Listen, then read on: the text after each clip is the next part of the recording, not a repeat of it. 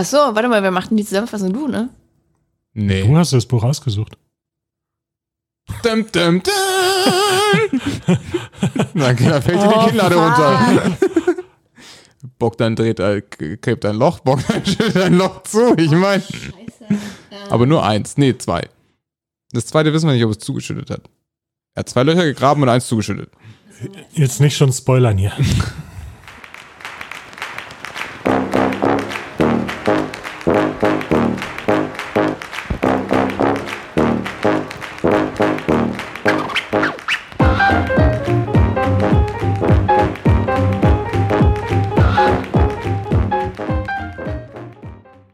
Hallo und herzlich willkommen zu Ein Beutel Bücher, dem Buchclub-Podcast. Wir sind Peter? Patrick, und Doreen und wir treffen uns jeden Monat, um über ein Buch zu sprechen, das wir gemeinsam gelesen haben. Was gibt's denn da zu lachen, Patrick? ich hat Patrick gesagt. Es geht ja gut los hier. Patrick. Patrick. Nun ja, wir treffen uns, wie gesagt, jeden Monat, um über ein Buch zu sprechen, das wir gemeinsam gelesen haben. Dieses Mal treffen wir quasi einen alten Bekannten von uns, Richard Osman. Denn wir haben schon die, den äh, letzten und den vorletzten Teil ähm, seiner Thursday Murder Club Reihe, also im Deutschen heißt es Donnerstag Mord Club. Jedenfalls die äh, letzten und vorletzten beiden haben wir gelesen und das ist jetzt der aktuelle Titel, The Last Devil to Die oder der Der Teufel stirbt immer zuletzt. der. Teufel stirbt immer zuletzt. Interessant. Ich würde sagen, darüber können wir noch sprechen. Der englische Titel ist besser. Eine feine Nuance besser. Genau wie das Cover. Aber jedenfalls darüber sprechen wir noch. Genau wie immer. Vor allem bei dem Buch ist es ein Krimi. Wir werden spoilern auf jeden Fall. Also falls, es ihr, falls ihr das Buch noch nicht gelesen habt, haltet kurz inne, lest es und dann schaltet wieder ein, damit ihr nicht gespoilert werdet. Denn ich, ich, ich, ich spoiler das sofort. Ja, okay. Mhm. Go for it. Die Professorin war's. Oh mein Gott. Wow. Ja, dieses Mal würde ich sagen, also wenn ich es zusammenfassen müsste, was ich auch muss, würde ich es übergeordnet so machen. Ich finde, Richard Osman hat sich warm geschrieben und ich würde sagen, das ist bisher der beste Band und ich kann euch auch sagen, warum. Für mich waren es zwei große Sachen. Zum einen hat es für mich so, so ein bisschen so Snatch-Vibes. Es ist sehr, sehr britisch, finde ich. Zum anderen geht es viel um auch so sehr ernsthafte Themen, also um Verlust. Und ich finde es einfach sehr gut miteinander verknüpft. Also es war sehr humorvoll, aber auch sehr ernst und sehr emotional. Und es hat einfach sehr viel Spaß gemacht, das zu lesen. Möchtest du noch eine Zusammenfassung geben? Oder Das ist meine fängst- Zusammenfassung. Fängst du einfach direkt mit der Bewertung an. Das ist meine Zusammenfassung. Okay, ne, Peter, möchtest du es zusammenfassen? Wenn ihr meine Zusammenfassung nicht, dann machst du auch Wenn man selber. es nicht machen will, machen wir es einfach so schlecht, dass es jemand anders macht. Mach's doch selber.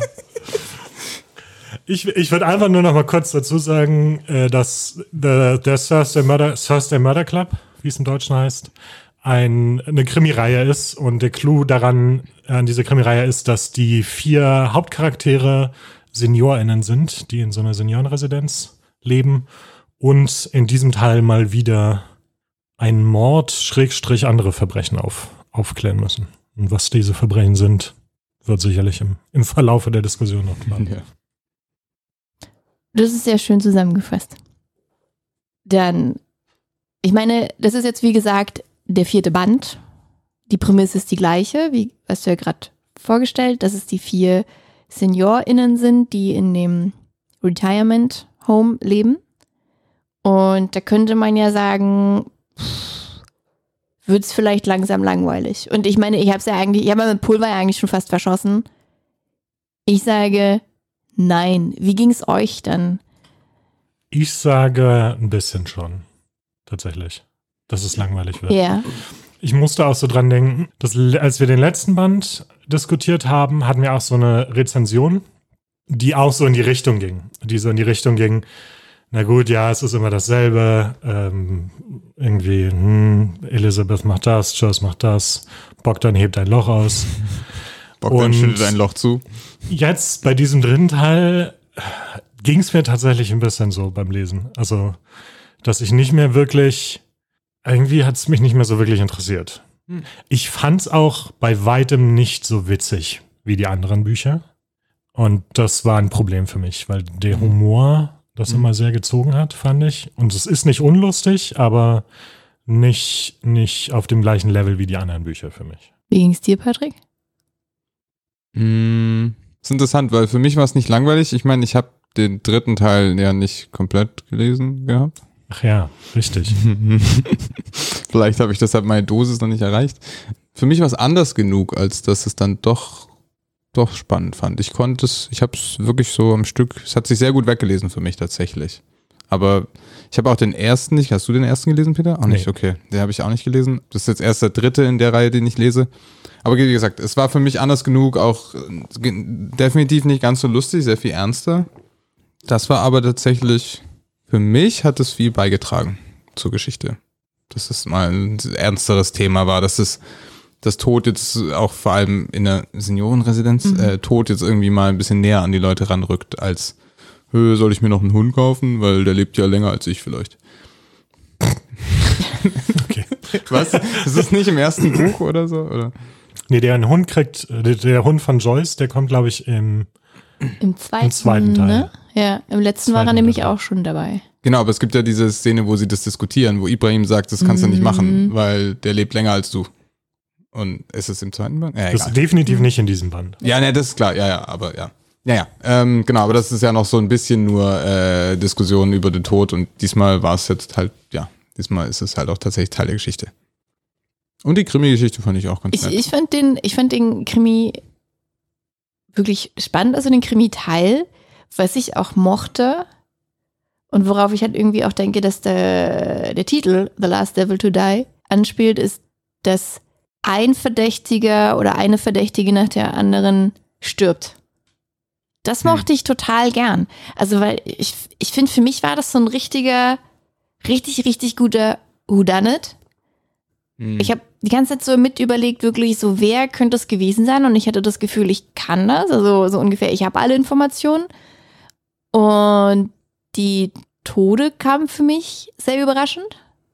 Und tatsächlich dann auch die Täterin. Also irgendwann war es klar, dass es die Professorin sein muss, aber relativ spät erst.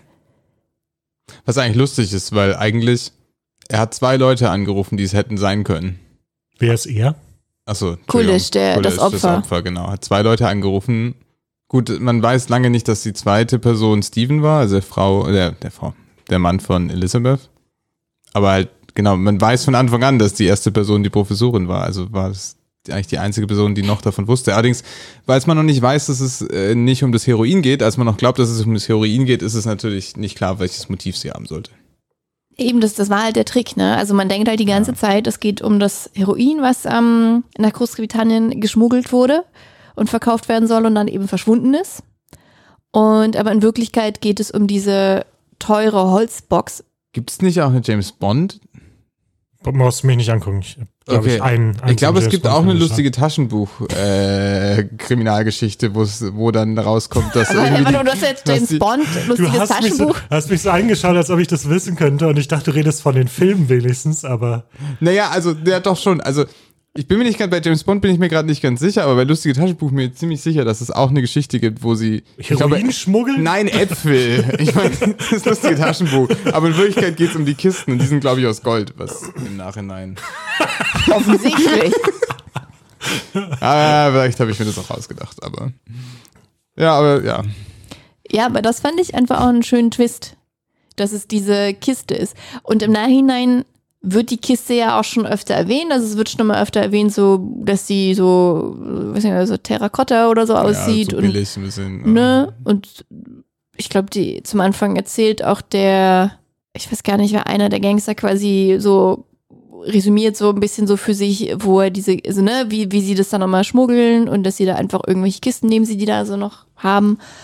Das mochte ich sehr gern. Und deswegen ist es ja auch lange Zeit, könnte man die, die Professorin gar nicht verdächtigen. Ja.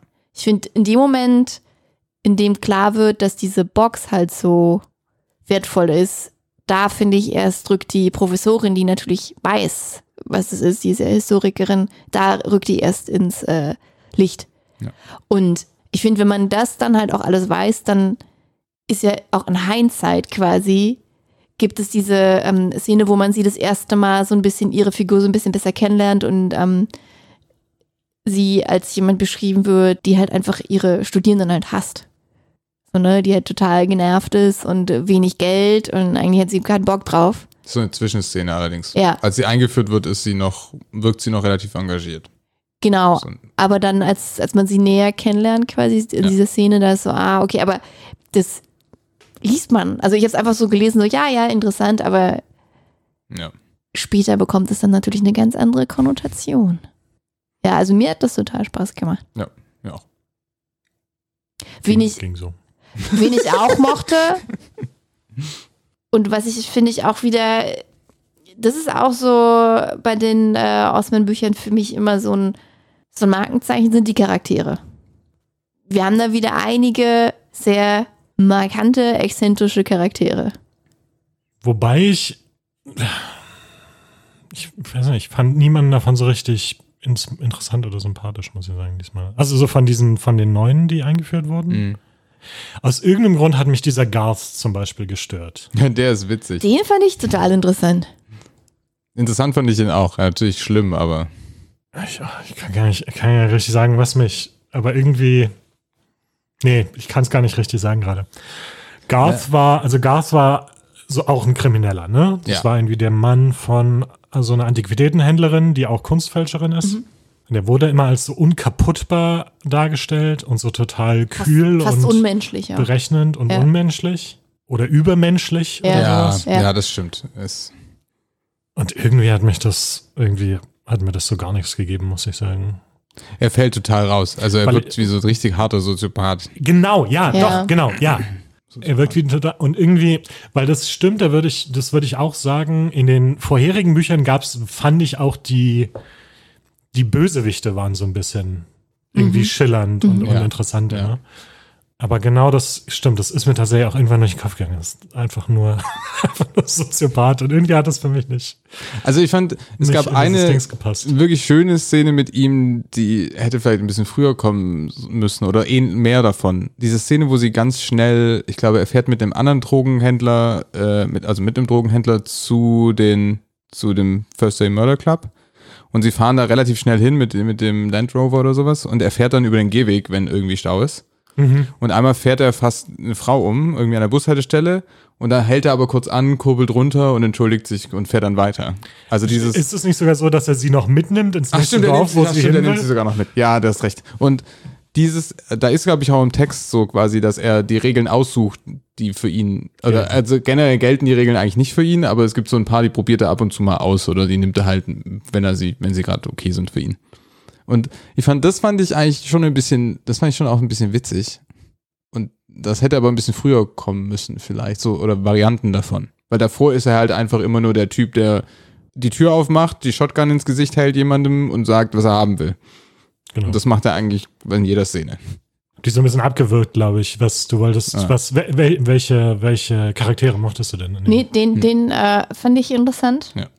Ähm, ich mochte auch, oder äh, mo mögen in dem Sinne, dass ich ähm, den ganz amüsant fand, ist den, den Neuzugang Gang im, äh, Mhm. in der Seniorenresidenz äh, Melvin Melvin? Ach so. Ach so, ich dachte jetzt Bob. Ich dachte und auch, auch, und auch Computer Bob. Computerbob. Fand ich- der Name ist gut. Fand ich beide cool. Ja, Computer Bob ist halt jemand, der vorher irgendwie in der IT gearbeitet hat und jetzt, ähm, das fand ich, oh, das fand ich auch süß, als ähm, die feiern, ähm, also wir, quasi die Geschichte geht los so im Dezember, so kurz um Weihnachten rum und geht dann bis ins Frühjahr.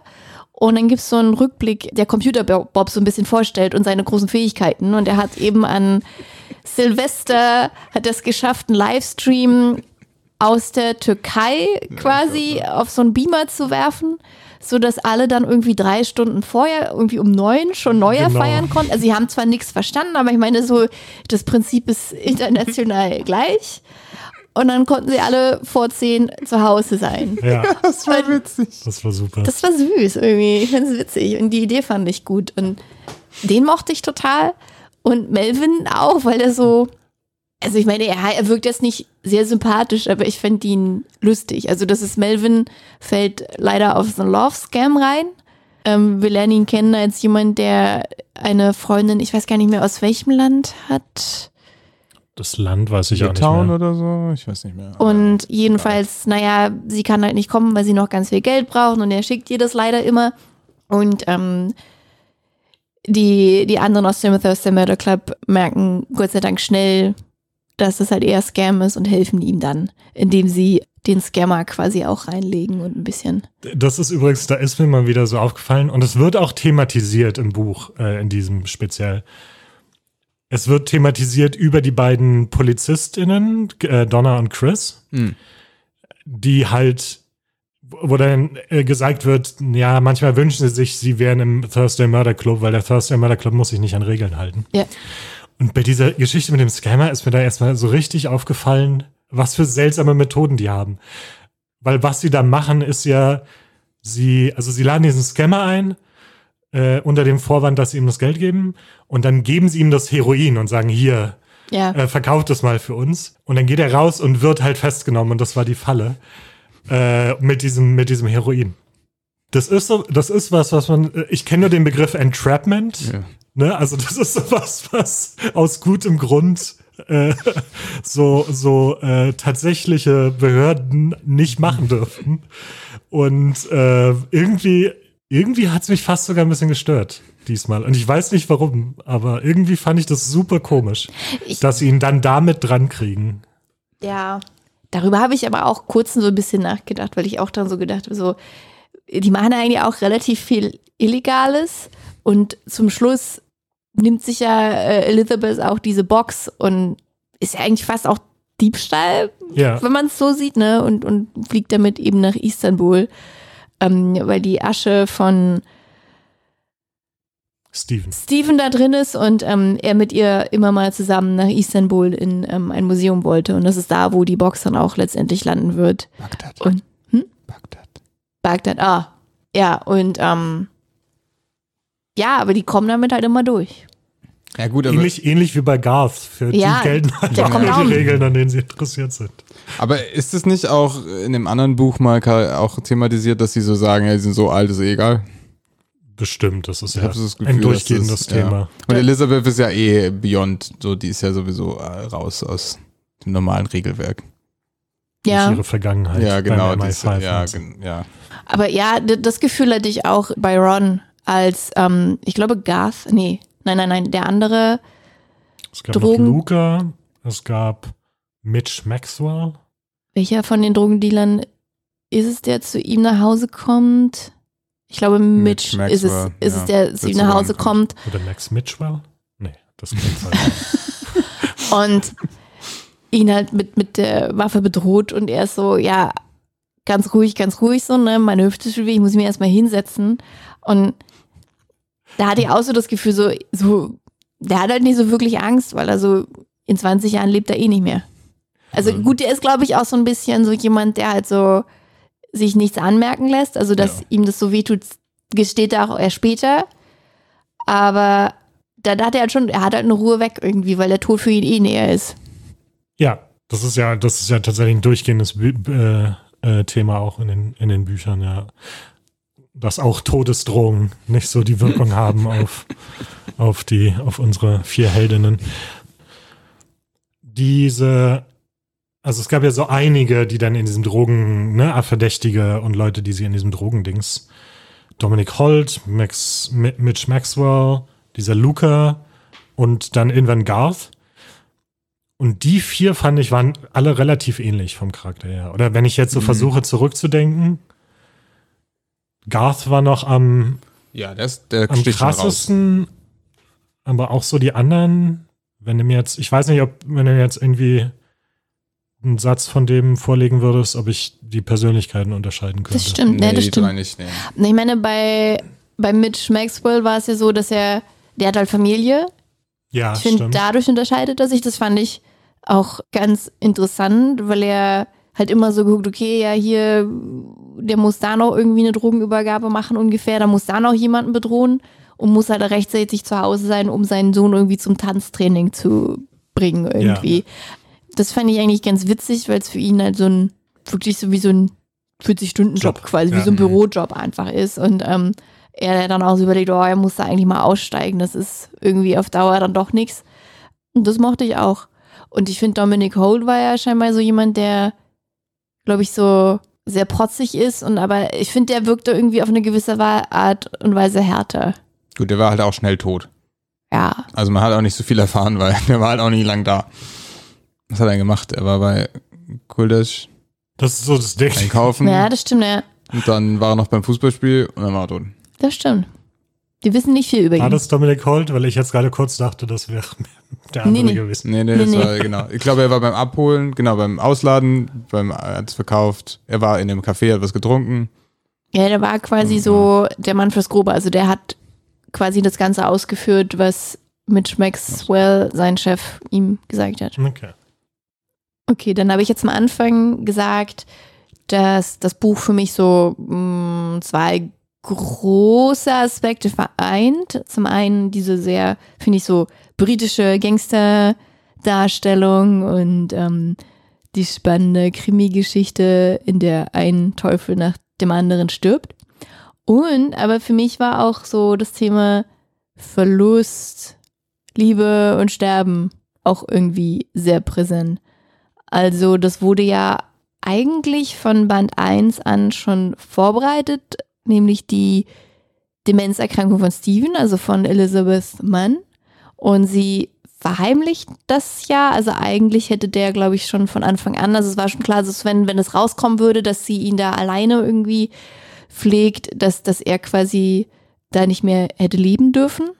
Und sie quasi, also sie lässt dann halt irgendwie, glaube ich, auch keinen Besuch mehr da rein. Und ähm, aber es wird halt von Band zu Band, wird es halt deutlicher, dass die Demenz halt immer weiter fortschreitet und er dann irgendwann ähm, ja immer weniger Leute erkennt. Und jetzt in dem vierten Band ist es halt so, dass er irgendwann, also ich glaube, teilweise auch sie nicht mehr richtig erkennt und dann kann er auch kein Schach mehr spielen und ähm, alles ganz traurig. Und dann letztendlich, als er dann doch mal wieder klare Momente hat, und ich glaube auch vorher bereitet er das schon vor, er schreibt irgendwann in einem klaren Moment, als ihm bewusst wird, also ich glaube zwei, drei Jahre zuvor, als, er, als ihm bewusst wird, dass er ähm, dement wird, schreibt er einen Brief, dass, wenn es soweit ist, dass er quasi äh, Sterbehilfe möchte, weil er so halt nicht, nicht älter werden möchte. Und den Brief findet er dann im vierten Band, liest ihn, also den Brief an sich selbst und hat dann wieder einen klaren Moment, zeigt den Elizabeth und genau, dann, dann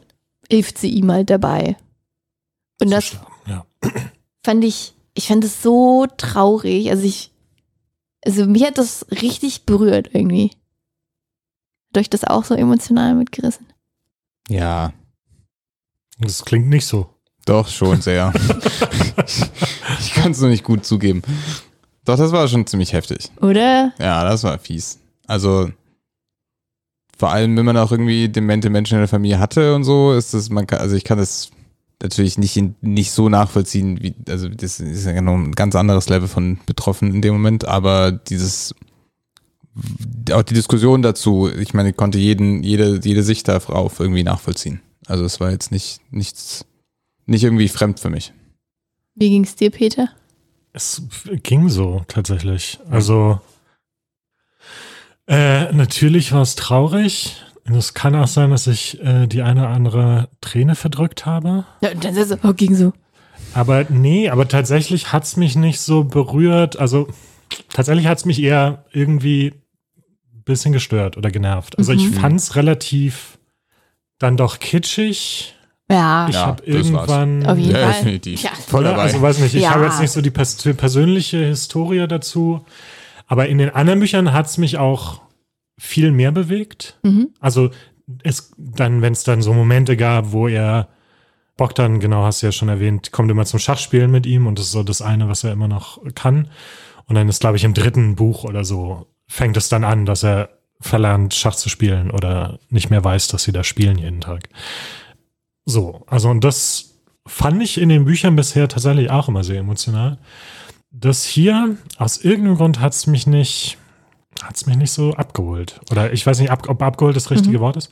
Ich musste witzigerweise auch immer an habe immer den Vergleich gezogen zu, zu diesem ersten Kapitel von Lichtspiel.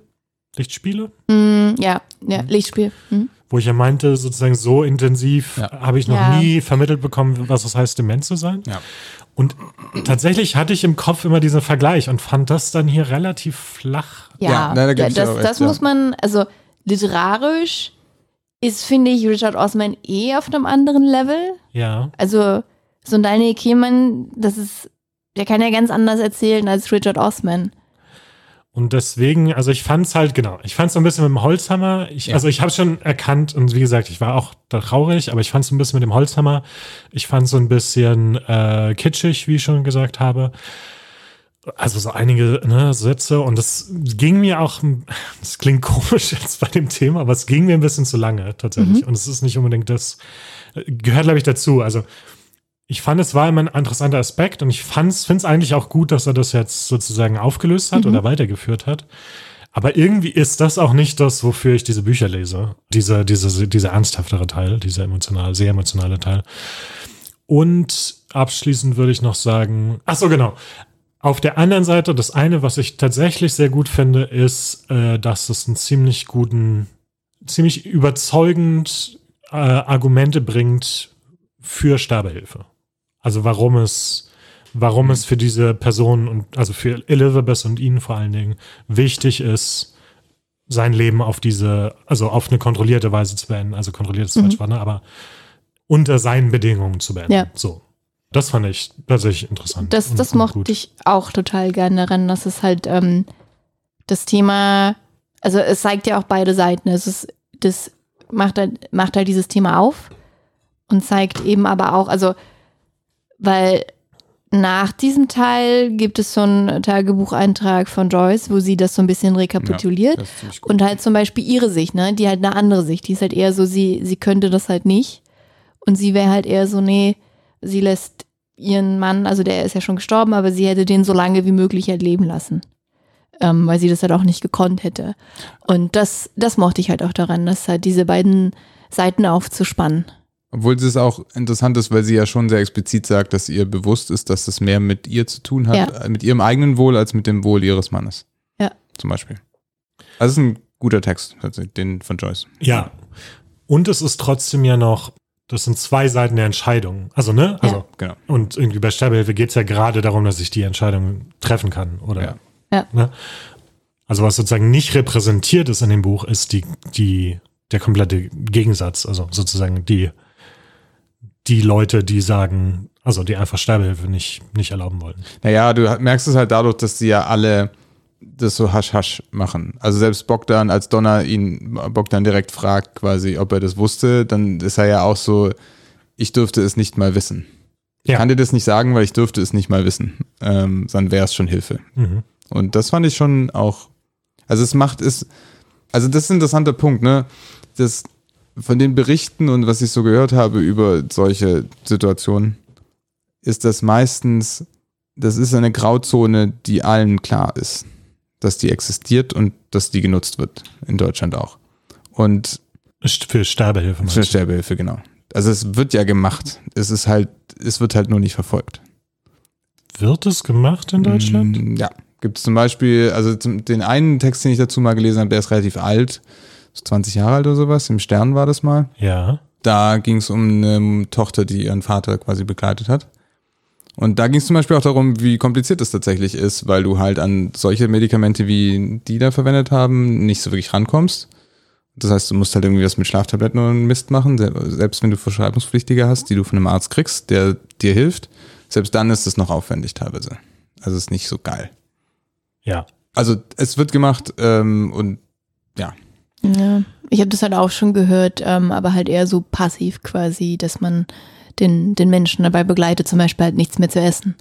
das gibt ja, das gibt es auch. zum Natürlich Beispiel, dann halt auch wahrscheinlich sehr, sehr hart ist. Ist das nichts essen? Ist das, ist es, ster- oder ist das nicht eher so Palliativmedizin, wo die Leute dann eh, also wo die Nee, Leute sozusagen schon Naja. so weit fortgeschritten sind, dass sie eh nicht mehr von sich aus essen Mhm. würden? Naja, aber dann würde man denen ja helfen. Das, das war nicht medizinisch in einem Hospiz oder so, Ja. Sondern nee, das, das war halt schon bewusst, die Person wollte nicht mehr leben, weil die halt ne, krank und alt und so und dann war das halt so, Das geht okay, teilweise ja auch sehr schnell dann. ja. Also, wenn mein Opa nicht viel gegessen hätte, dann wäre das teilweise auch, also das war schon echt wichtig, dass der jeden Tag viel isst. Ja.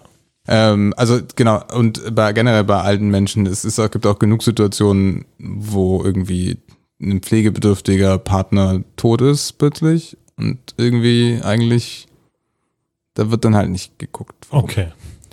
Eine Dimension daran der ganzen Geschichte, die mir gerade erst aufgefallen ist, die mir nicht beim Lesen aufgefallen ist, vielleicht euch, muss noch mal dr- so dran denken. Es gibt tatsächlich einen äh, so einen äh, Satz von oder so, so einen Abschnitt von Elizabeth, wo sie darüber nachdenkt, was sie getan hat.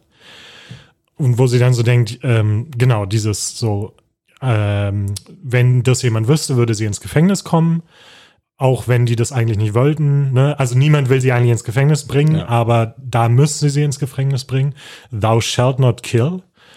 Und jetzt gerade ist mir eingefallen, wie clever das eigentlich ist oder wie krass das ist, weil Elizabeth ja in ihrer Karriere sehr Ja. viele Menschen umgelegt hat im Auftrag der Regierung. Aber sozusagen dieser Akt, ihrem Mann zum Sterben zu verhelfen, das ist der illegale Akt. Das ist der Akt, für den sie ins Gefängnis wandern würde. Das ist mir gerade erst klar geworden. Das ist eigentlich ziemlich, ziemlich, ja, krass. Ich meine, so ein bisschen wird es angedeutet, weil sie, glaube ich, auch, auch reflektiert, dass das ihre Strafe ist. Ja, genau. So bisschen, Das richtig, So da, ja, ja. Ist mir nur irgendwie beim Lesen nicht, nicht so eingesickert wie jetzt gerade. ja. Schöner Abschluss für ein nicht so schönes Thema. Und dann zum Ende noch, was ja auch ein bisschen mit Verlust zusammenhängt, äh, wo wir bei diesem Thema sind, lernen wir ja noch einiges über die Vergangenheit von Ibrahim, was wir noch nicht wussten. Mhm. Und zwar, dass er quasi ein, eine, eine Beziehung zu einem Mann hatte, als er sehr, sehr jung war noch. Und dass der dann, also er ist mit ihm zusammengezogen und dann hatte der kurze Zeit später einen Unfall und ist dann halt gestorben. Und bis heute hat Ibrahim noch die Asche von diesem Mann und scheint da irgendwie auch wirklich immer noch so sehr, sehr dem hinterher zu hängen. Das fand ich interessant. Und habe ich das, also habt ihr das auch so, also bahnt sich da, Ja, grad fragen. bahnt sich da was an äh, mit, mit ihm und Computer Bob? Komm, also, Computer Bob von Ibrahim. Will, will they, won't they? also, okay, weil das, das wurde immer so, er hat sehr viel über ihn nachgedacht und wollte ihm das auch so, oder hat sie mir dann auch so, nee, hat er ihm das erzählt? Nee. Ja, doch. Doch. Ja, das Computer genau. Bob dem Und auch so wie Computer Bob reagiert hat und so. Ja, ja. Er wollte So. dann wissen, wie es weitergeht. ja. Ja, schon. Da muss ich sagen zu, ja, ich, ich fand's, äh, äh, hm, ja, keine Ahnung. Ich hoffe, dass er das in den nächsten Bü im, im nächsten Buch weiterführt und, und irgendwie äh, wir mehr darüber lernen, weil es war jetzt halt so ein Kapitel, ne? Also ich glaube, es wird einmal angedeutet Ja. und dann gibt's halt dieses Kapitel, wo er das Computer Bob erzählt. Und es ist, es war jetzt zumindest für mich das erste Mal überhaupt äh, in dieser ganzen Reihe, dass Ja. irgendwie sowas etabliert wird Ja. äh, äh, dass Ibrahim homosexuell ist. Und ja, es, es war dann fast, also keine Ahnung, es passiert all dieses Zeug und Steven stirbt und es geht um Demenz und dann geht's auch noch um das. Ja. Fand ich fast ein bisschen schade. Da, also das ist halt auch sowas, wo ich dem man mehr Raum geben könnte noch. Ja. Ich vermute, dass er das jetzt so gemacht hat, um das zu teasern fürs nächste Buch. Das ist auch das, was ich daran so ein bisschen negativ finde, dass so, es, ist, es wirkt so ein bisschen strategisch, weil jetzt ein großer Handlungsstrang quasi ist jetzt eigentlich abgeschlossen, so mit Stephen und Hm, Elizabeth, das war ja immer schon, das war in jedem Band. Und äh, der ist jetzt zu Ende. Und jetzt macht er halt einen neuen auf, ne? Also Ja. das fand ich jetzt ein bisschen schade, das wirkt dadurch halt sehr, sehr konstruiert. Mhm. weil d- d- vorher Hm, das ist ja echt eine, eine Knaller-Geschichte irgendwie. Und das scheint Ibrahim ja echt noch irgendwie so mitzunehmen. Und ja, dann auf einmal jetzt kommt das erst. Da hätte man ja vorher schon mal, aber vorher war es, äh, vorher gab es diese Geschichte wahrscheinlich noch. Gut, nicht, aber ne? Ibrahim ist ja auch die einzige Figur, die keine richtige Hintergrundgeschichte hat. Der war halt immer der Splinike, der immer alles korrekt haben will. Stimmt. Und Ron war ja eigentlich schon mit dem Sohn ist. und allem möglichen. Stimmt, Ja, wir genau, wissen, wir halt, wissen bei allen, stimmt, bei dem wusste man eigentlich wenig. So, er war halt Psychiater, Also Ah. stimmt, vor allem über sein Liebesleben. ja. Und Also, wusste nie, warum der er jetzt so ein paar Sachen erwähnt, Single war. Hm. Genau, also weder ehemalige PartnerInnen Ja. noch, noch sozusagen aktuelle. Ja, bei allen anderen, genau, da gab es dann irgendwie neue Freundinnen und man wusste, da ist der Mann verstorben und so. Stimmt, bei Ibrahim wusste man überhaupt nichts über sein romantisches Leben bisher. Hat er vielleicht als Wildcard sich so ein bisschen offen gelassen, hat er über, noch überlegt, ein paar Bände überlegt, was man, oh, was kann man daraus machen. Mm. Ja, und ich bin halt gespannt, weil die Sache ist die, Richard Osman Ja. Hat, äh, er beendet die Reihe nicht offiziell, ne? aber er widmet sich jetzt erstmal einem anderen Projekt. Ermittlerinnen-Duo. Wirklich? Ja, Ja. steht in den Acknowledgements hinten drin. Ja, ja, also Ah, er schreibt nicht jetzt gelesen.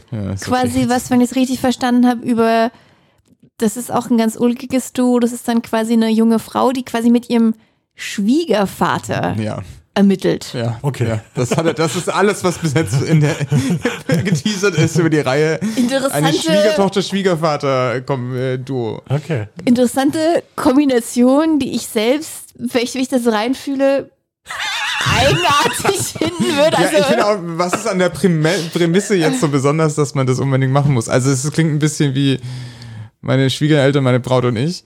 ja, ja, irgendwie, ich weiß, also, ich weiß nicht. Das heißt, wer weiß, ob überhaupt noch der fünfte Teil kommt. Doch, er wollte. Er sagt, er will das, er wird weiter erzählen, aber Okay. jetzt erstmal kommt erstmal was über eine Schwiegertochter und ihr Schwieger. Moment mal, was ist denn, hat er eine Schwiegertochter? Oh, vielleicht ist es von, von seinen eigenen Erlebnissen inspiriert. Wir haben die ganze Zeit uns gefragt, woher er die Ideen für diese ganzen Verbrechen Aber ich glaube, er ist nicht, er hat, glaube ich, keine Kinder. Also er ist jetzt verheiratet. Dieses Mal, ähm, das fand ich ganz witzig, in den alten Klappentexten stand immer, er lebt da mit seinem Hund, glaube ich, mit seinem Dackel Ups. Liesel zusammen. Und dieses Mal stand äh, mit seiner Frau, weiß ich nicht mehr, wie sie heißt, und seinem Dackel Okay, jetzt Also ist er die jetzt, Frage, jetzt ist die Frage, ob er der Letzte erst geheiratet hat oder, Oder- ob er irgendjemand mal gesagt hat, er findest das eigentlich nicht ein bisschen komisch?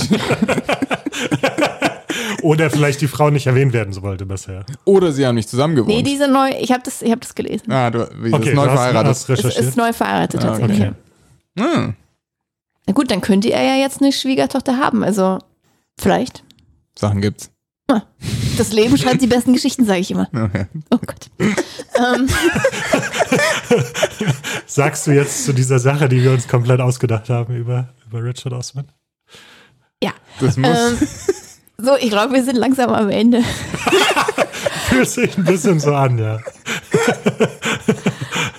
Dann frage ich euch wie immer am Ende einer jeden Folge, wie ihr das Buch fandet und ähm, wie ihr auf euren persönlichen Bewertungsskalen das Buch abschneiden lassen würdet. Patrick. Also jetzt, wo ihr so ein paar literarische Schwachstellen herausgearbeitet habt, ja, stimmt schon. Aber ist mir nicht aufgefallen. Ich war gut unterhalten auf jeden Fall. Ist vielleicht auch lang genug her, dass ich einen, einen Teil gelesen habe und auch in Ruhe gelesen habe, mit ausreichend Zeit. Ähm, ich fand es wieder sehr kurzweilig. Und auch fertig gelesen hast? Ähm, ja, auch fertig gelesen. Ja, ich glaube, es macht einen Unterschied. Hm. Genau, es fand es sehr kurzweilig, äh, unterhaltsames Buch. Wenn man die Charaktere schon kennt, ich glaube, dann ist auch die Geschichte mit Steven, genau, ziemlich intensiv, aber ja, ist definitiv kitschig, aber ich finde trotzdem stimmig für den Rest vom, ich meine, es ist jetzt nicht so, als wäre der Rest irgendwie sehr tiefenpsychologisch von diesen Büchern. Also, das ist halt das, was ich da auch nochmal sagen muss, ne? Du warst jetzt fertig, oder? Ja, sieben von zehn, los. Das ist halt das, was ich auch nochmal sagen muss. Es ist halt kein, es ist keine Höhenkamm-Literatur, ne? Also das ist jetzt nicht, finde ich, ich, ich würde es jetzt literarisch ist es nicht, es ist halt kein Kehlmann. Ne? Aber ich finde es dann richtig gute Unterhaltung einfach. Es macht einfach richtig Spaß. Und wirklich, wie gesagt, ich fand, das ist der, der beste Teil bisher. Ich mag ich mag's jedes Mal, dass halt bestimmte Themen auch angeschnitten werden, die so, so Alter mit einbeziehen. Und deswegen fand ich es auch interessant, wie er Sterbehilfe aufbereitet hat. Und ja, Krimi habe ich auch schon gesagt, fand ich auch spannend und ich habe da mitgeraten. Also mir hat es Spaß gemacht und ich würde auf meiner Unterhaltungsbewertungsskala, würde ich auch sagen, 5 von 5. Peter. Du warst fertig, ne? Ja. Ja, ich, also, ich meine, ich äh, klang jetzt wahrscheinlich immer sehr negativ äh, während der Diskussion, aber ich würde auch nicht sagen, dass es ein schlechtes Buch ist. Ne, also ich würde auch total, ich kann total sehen, dass es, dass es unterhaltsam ist. Aus irgendeinem Grund war ich, glaube ich, auch einfach nicht in der Stimmung für einen für einen neuen Thursday Murder Club. Also irgendwie war es nicht das, wonach ich gerade gesucht habe. Und ja, deswegen stachen halt so ein bisschen mehr das raus für mich und es hat mich nicht so wirklich mitgerissen und ja, keine Ahnung. Aber ich kann, ich kann durchaus verstehen, ich kann sehen, dass es ein unterhaltsames Buch ist. Es hat mich nur nicht so wirklich unterhalten diesmal. Oder nicht so, tatsächlich nicht so unterhalten wie die davor. Ich war auch tatsächlich überrascht, als ich dich das äh, sagen, also als du das erste Mal meintest, das wäre der beste Band bisher. Ähm, für mich waren tatsächlich irgendwie die anderen beiden besser. Aber kann auch an meiner Stimmung gelegen haben. Und deswegen, und witzigerweise glaube ich, habe ich das noch nicht, noch keinen der anderen so bewertet. Ähm, auf einer Skala von Montag bis Sonntag bekommt dieser Teil einen Donnerstag von mir.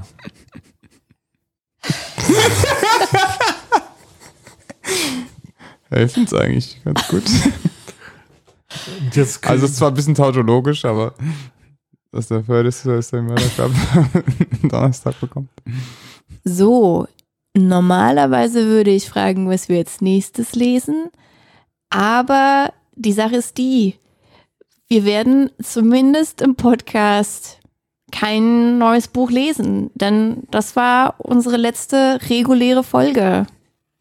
äh, Ja, ja, schade, aber ich glaube, wir, wir hören uns trotzdem noch ein letztes Mal Yeah. ja, am 1.3. Genau, am 1.3. gibt es die, die große Einbeutelbücher Jubiläums Abschiedsfolge. Folge 40 auch. Also wir machen, wir haben eine, eine, eine runde, runde Sache wird's. Runder Geburtstag. Ein runder Podcast-Geburtstag.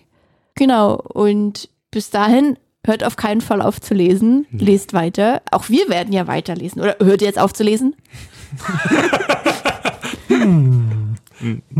Na. Von jetzt an nur noch Netflix. Nein. Nein, Wenn niemand mehr zuhört, was ich darüber zu sagen habe. dann Genau, lohnt es sich nicht zu lesen, wenn man nicht drüber sprechen kann. Das anders geben mir Bücher nicht. Ja, also hört auf jeden Fall nochmal rein am 1. März. Dann gibt es die große Abschiedsjubiläumsfolge. Bis dahin wünschen wir euch trotzdem viel Spaß beim Lesen und sagen Tschüss. Tschüss.